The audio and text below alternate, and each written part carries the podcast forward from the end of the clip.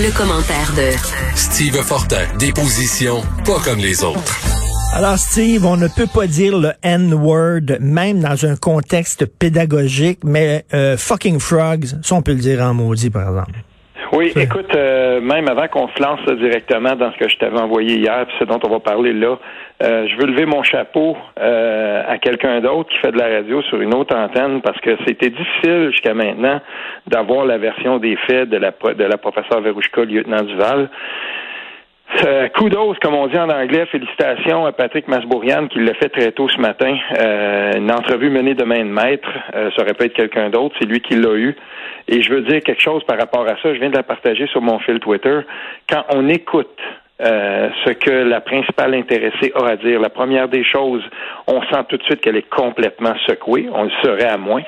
Euh, L'autre chose aussi, c'est que euh, la version des faits, parce que Masbourian lui demande comment que ça s'est passé en classe, et quand elle le raconte, on n'a aucune raison de douter de ce qu'elle dit là. OK, c'est une prof. Hum, hum. Elle a utilisé le, mot en N dans un contexte universitaire et savant, et elle explique dans quel contexte. Et quand elle lui demande comment que ça s'est passé, moi j'ai lu des gens en ce moment, euh, des activistes de l'Université d'Ottawa qui en appellent à la tête de cette prof-là, des 34 profs qui ont signé la première lettre en partageant leur adresse, courriel et tout ça. Je reviendrai là-dessus. Et, et pourtant, ils disent, ces gens-là, oui, mais il y a eu une indignation, tout ça, puis une ancienne députée libérale fédérale, là, euh, euh Cortège, euh, en tout cas, je, je, vais dire son nom tantôt, tu sais, qui, qui embarque dans la, dans, dans, dans ça, ben puis dit que c'était un acte de violence tout ça. En classe, là, il s'est rien passé. Il s'est absolument rien passé. C'est un cours universitaire comme un autre. Une étudiante a écrit le soir même pour dire qu'elle se sentait un peu mal à l'aise par rapport à ça. On est très loin de ce que certaines personnes disent en ce moment pour encourager le lynchage de cette prof-là. Et on est en train d'assister à une dérive qui est très dangereuse parce que là, on voit des gens qui demandent maintenant, j'ai vu un anarchiste, là, j'ai partagé un étudiant qui se dit lui-même anarchiste, euh, oui, mais ça peut pas rester là. C'est qui la liste de ces 34 profs-là? Je veux pas que ça s'en reste là. Il dit quoi, ce gars-là? On est, on est rendu dans les menaces à peine voilées maintenant. Ben on a perdu le contrôle. C'est absolument sidérant. C'est sidérant aussi la, la, réaction, je reviens là-dessus, la réaction du recteur qui dit il suffit que quelqu'un d'une minorité se sente agressé pour que ça devienne une agression, quel que soit le contexte, quelle que soit ton intention. Ça, là. on, en a parlé, Richard. Le, concept de microagression, c'est un concept qui ne tient sur absolument rien. Il n'y a rien pour étayer, pour prouver ça, pour, euh, pour, pour, euh, je sais pas moi, euh, dire que c'est que, que, ça a été étudié, puis que c'est. Non, non, non, non. Là, là, on va arrêter ça. On est en train de tomber dans le délire complet, et surtout, ce qu'on voit là-dedans. Puis je, vois des profs de l'Université d'Ottawa, mais des profs francophones du Canada et du Québec qui se lèvent et qui disent non, il faut protéger cette liberté académique-là et ce qui se passe en classe. Et là, ce qu'on voit, c'est qu'il y a une fracture linguistique absolument géante là, qui est en train de se faire parce qu'on voit bien là, euh, manifestement, on ne voit pas les choses de la même façon selon où, où on se place euh, dans, la, dans la fracture linguistique. Là. Ça, il y a quelque chose là-dedans qui commence à devenir vraiment dérangeant parce que c'est pas normal que par rapport à, ce cas-là, tout à coup, euh, on voit on voit se manifester une aussi grande éruption là, de racisme anti-francophone parce que c'est ça que ça devient. c'est comme ça qu'on traite. Cette prof-là, là, Verouchka, lieutenant Duval, là, elle était formée à Concordia. C'est une personne progressiste. Elle a tout le profil de ceux qu'on n'accuserait jamais de mmh. racisme. Et pourtant, euh, c'est ce qui est en train de se décliner. Des profs qui sont accusés en ce moment, quand on regarde les profs qui sont visés par les activistes, je veux dire, il y a plein de progressistes là-dedans, des gens, je, veux dire, on a perdu complètement la boussole et là, on est dans une... En même temps, je te dirais, de façon cynique, là, je te dirais que ces profs, ces profs progressistes-là, quand c'était des profs, mettons, un peu plus de droite, un peu plus conservateurs, qui étaient victimes de censure, qu'est-ce qu'ils disaient aux autres? Ils se fermaient la Mais là, soudainement, euh, ils sont eux-mêmes victimes de ça. Là, soudainement, c'est parce que c'est des profs de gauche qui sont victimes de ça, là, soudainement, ça devient un scandale important. Mais je m'excuse, mais des profs de droite aussi non plus ne devraient pas être victimes de censure non plus.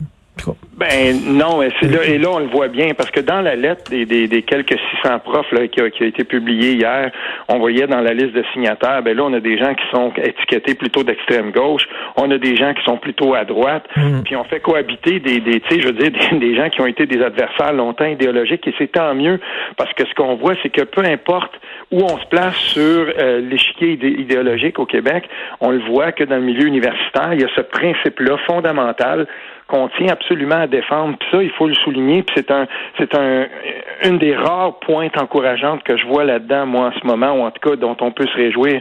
Mais d'un autre côté, par contre, euh, vu du Canada anglais, puis vu euh, de la, du côté anglophone, de, de, de, si on veut, de, de comment on voit ça. Là, c'est autre chose. Là, je veux dire, euh, c'est il y, a, y, a, quelque chose là-dedans qui, qui, qui fait ben carrément peur. Et, et ça et c'est ça qui m'a fait euh, si on veut, là, euh, penser que tabarnouche, ça date pas d'hier, cette fracture anglophone-là. Et, euh, c'est ce que je racontais hier dans une série là, de, de, de, de références qui s'étendent sur, sur le long terme à ce que moi j'ai vécu dans cinq ou six provinces anglophones. Mais c'est ça, parce que toi, tu as été un francophone dans the rest of Canada. Est-ce que tu as été, toi, victime de discrimination? Oui, mais avant qu'on commence ça, j'ai préparé une petite clip. Ça vient pas de n'importe qui. Ça vient de la CBC. C'est en 1966. Ça fait pas, euh, tu sais, je veux dire, 1966, c'est hier. On est quand même dans un contexte où, justement, on a vu Pierre Vallière écrire euh, Nègre blanc d'Amérique.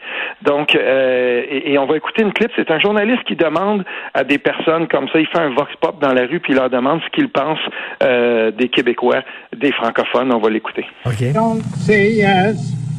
We should, uh, us Canadians, born Canadians, Protestant Canadians especially, should uh, cater to the Quebec French. How do you think of French Canadians? As a, as a group? As pea soupers, frogs. I don't mind them. It's like I'm not um, prejudiced against Negroes either. Do you speak French? No. Do you object when you hear people around you speaking French? Oh, no. No. Provided they're not talking to me. Pea soup and frogs. On l'a entendu, oui. là. Ah, pea soup, frogs. Est-ce que vous objectez au fait qu'il y ait des francophones dans le Canada? Demande-t-on au dernier, euh, à la dernière personne, au dernier monsieur, puis il dit non, moi ça me dérange pas tant qu'il me parle pas. Euh, je veux dire, Ça, et, ça, c'est la CBC, c'est Radio-Canada en anglais, et on est dans un on est dans, dans un dans un Vox Pop, puis ça nous ramène, ça nous rappelle ce que c'était il y a pas si longtemps, cette fracture-là, et, comment elle était exprimée par Joe Bontemps ou, euh, ou, ou, Madame X dans, le, dans la rue. Et j'ai l'impression que de plus en plus on retourne là.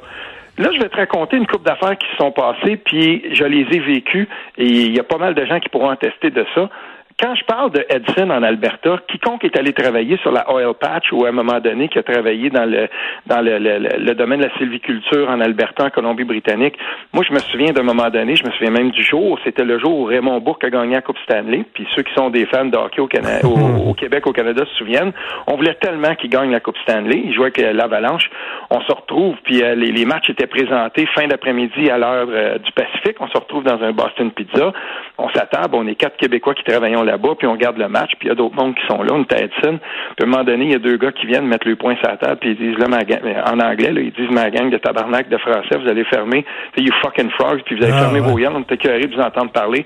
Tu sais bien comment que ça a fini, hein? On a mangé pas mal de claques avant de se faire sortir de là. euh, quand la, c'est la GRC qui vient patrouiller. Écoute, c'était absolument hallucinant. On s'était fait traiter de tout et non depuis qu'on était là-bas.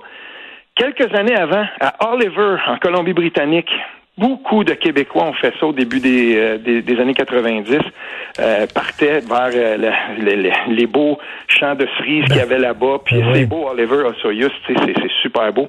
Mais pour travailler dans les c'était quand tu étais Québécois et tu arrivais là-bas, tu étais un sous-humain, littéralement. On s'est fait traiter, nous, euh, par les gens qui étaient là-bas. Là, c'était, ah, oui. carrément Écoute, t'as pas idée. Puis euh, c'est drôle, hein, c'était aussi une des fois où je me suis, à un moment donné, on était dans, dans, dans le village, dans la ville de Penticton, on s'était retrouvé là-bas. Puis quand tu manges un soupe populaire là-bas, euh, quand à l'époque en tout cas, euh, c'est, c'était mon premier contact avec des, des autochtones de la Colombie-Britannique, parce qu'ils se retrouvaient dans la rue là-bas, puis c'était, c'était, c'était pas glorieux. Puis à, Soup Kitchen, comme on disait à l'époque, on se retrouvait ensemble, les francophones et, euh, et les, les, les, personnes de, d'origine autochtone. C'était absolument hallucinant. Puis je tiens à rappeler un autre, euh, une autre occurrence à un moment donné. Euh, j'étais à Sault-Sainte-Marie.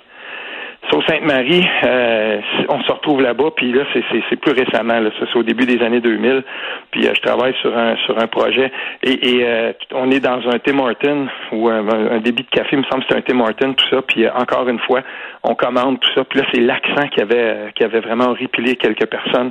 Puis à un moment donné, on est, le, le, le, monsieur, il y a un monsieur qui était venu nous voir, puis il nous avait dit, la plaque du Québec qu'il y a là-bas, là, c'est à vous.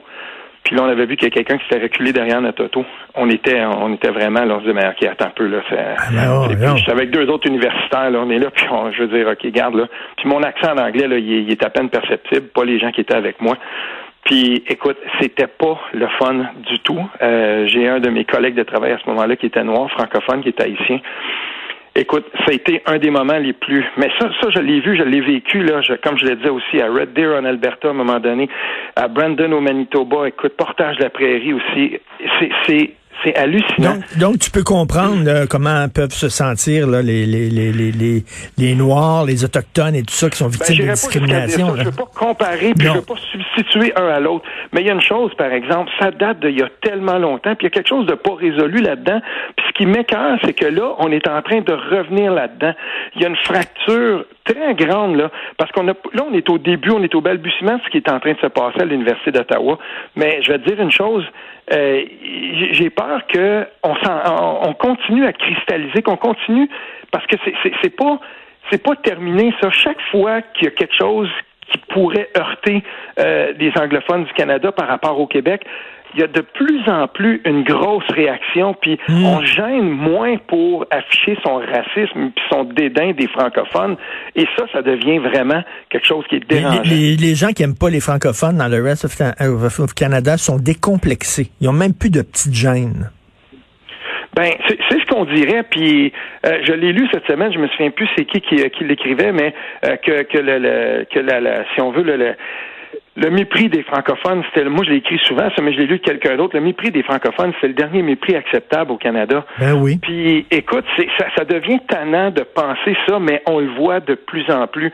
Puis dans les commentaires, dans ce que je vois, dans la réaction d'étudiants et d'activistes anglophones à l'université d'Ottawa qui étaient pas dans la classe, qui étaient pas là, qui embarquent dans le bandwagon comme on dit, qui vont, qui sautent dans le train parce qu'ils passent. Puis au final, qu'est-ce qu'on a remarqué? La première réaction des activistes, ils ont regardé la liste des 34 puis ont dit Ah ben, il y a un nasty de paquet de frog là-dedans. C'est ça qu'ils ont C'est incroyable. C'est tout de suite ça qui est sorti. il faut, il faut rappeler, il faut rappeler au Canada anglais qu'ils sont très vite sur la gâchette quand c'est le temps de dénoncer le racisme des Québécois, supposément. Il ben, faut leur rappeler qu'eux autres ont un passé puis un présent de racisme aussi. Là. Ben oui, puis c'est pas comme ça qu'on va régler la question, mais on est pogné là-dedans. Puis je, te le dis, c'est pas terminé parce que encore ce matin, je partage un paquet de réactions que je vois et c'est pas c'est pas c'est pas sain là, ce qui est en train de se passer là. J'espère que les gens en ce moment qui se sont levés pour être derrière la prof lieutenant Duval vont euh, vont demeurer droits et debout parce qu'on ne peut pas reculer dans cette affaire-là. Ne reculons pas. Tout à fait. Et honte au recteur, Monsieur Frémont. Merci beaucoup, Steve Fortin. Bonne journée. OK. Salut, Steve. Bye. Souvent imité, mais jamais égalé.